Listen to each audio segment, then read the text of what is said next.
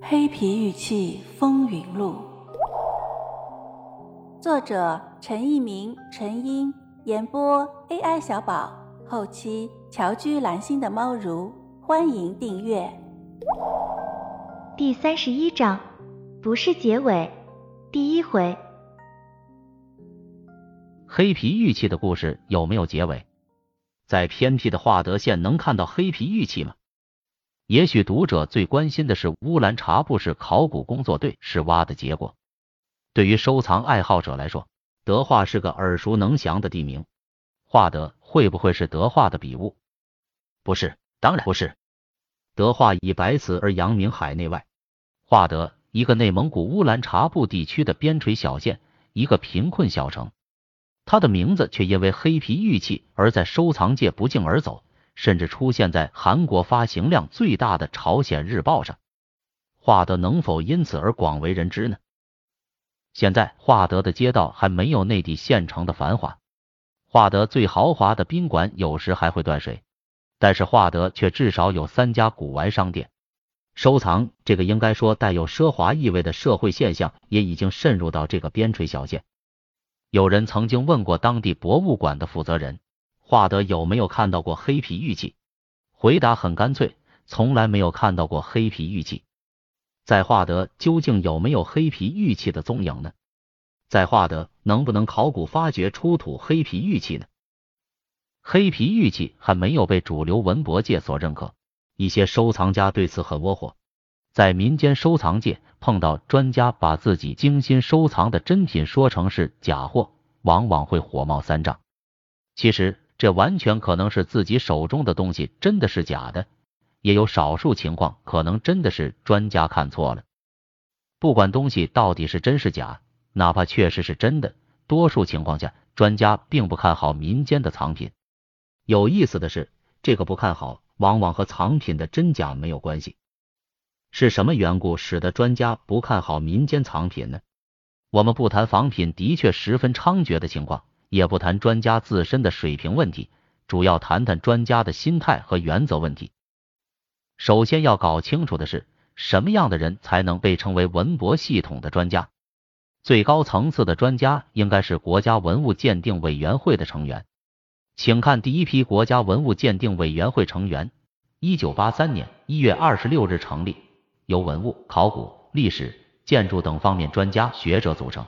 第一任主任委员夏奈。现任主任委员廖景丹，委员尹达、王仲书、王振铎、冯先明、安志敏、苏秉琦、启功、吴良庸、单世元、张正朗、郑孝燮、贾兰坡、顾铁福、素白、常书鸿，这些名字哪个不是响当当的人物？他们是清一色的学者，是这个领域里的领军人物。他们的结论的确令人信服。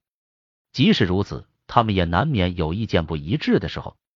凡是不同的意见，往往是搁置争议，留待后人解决，而不是草率做出真或假的结论。为适应文博事业发展的需要，二零零五年国家文物鉴定委员会增聘至五十五名委员，其中年龄最长者是陕西师范大学黄永年先生，当年八十多岁。年纪最轻者是当时四十三岁的上海博物馆副研究馆员周翔。青年人的加入，标志着文物鉴定专家的世代交替稳步进行。从委员的工作背景看，博物馆、美术馆、图书馆四十九人，其中故宫博物馆就有十八人，另有教育和学术研究机构十九人，文物商店、文物出境鉴定站十五人，文物等行政管理机关五人。从鉴定方式看，国家文物鉴定委员会委员仍以传统鉴定方法为主。新任国家文物鉴定委员会主任委员傅熹年先生表示，利用现代科技进行时代测定和辨伪也是不可缺少的手段。他希望国家文物局关注科技鉴定研究，使传统方法与现代科技两者能相辅相成，以提高文物鉴定的准确性。这次扩大过程不仅改变了人员的组成。也提出了科技鉴定的问题。对于广大的收藏爱好者来说，瓷器类和杂项类的委员更值得关注。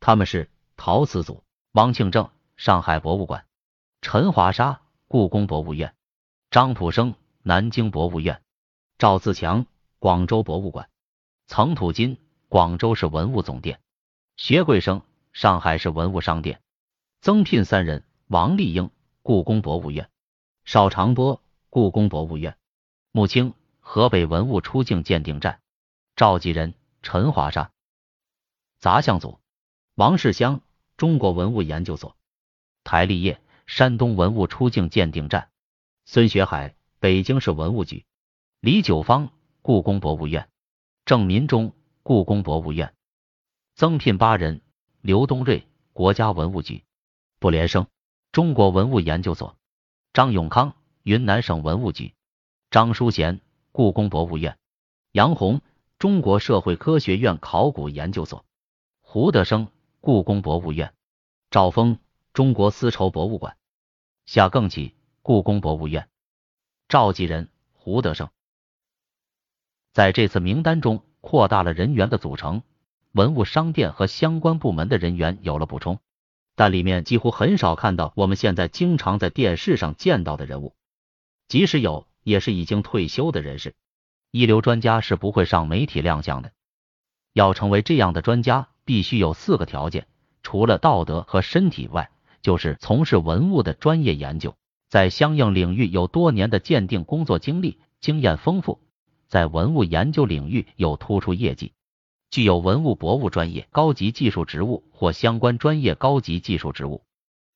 笔者之所以不嫌其烦的列出专家的名单，是要告诉读者们，专家有专家的条件。上面这两个条件就把一些草台班子的专家一下子给否定了。由此可见，在电视上经常露面的一些人，可能一辈子也达不到这样一流专家的层面。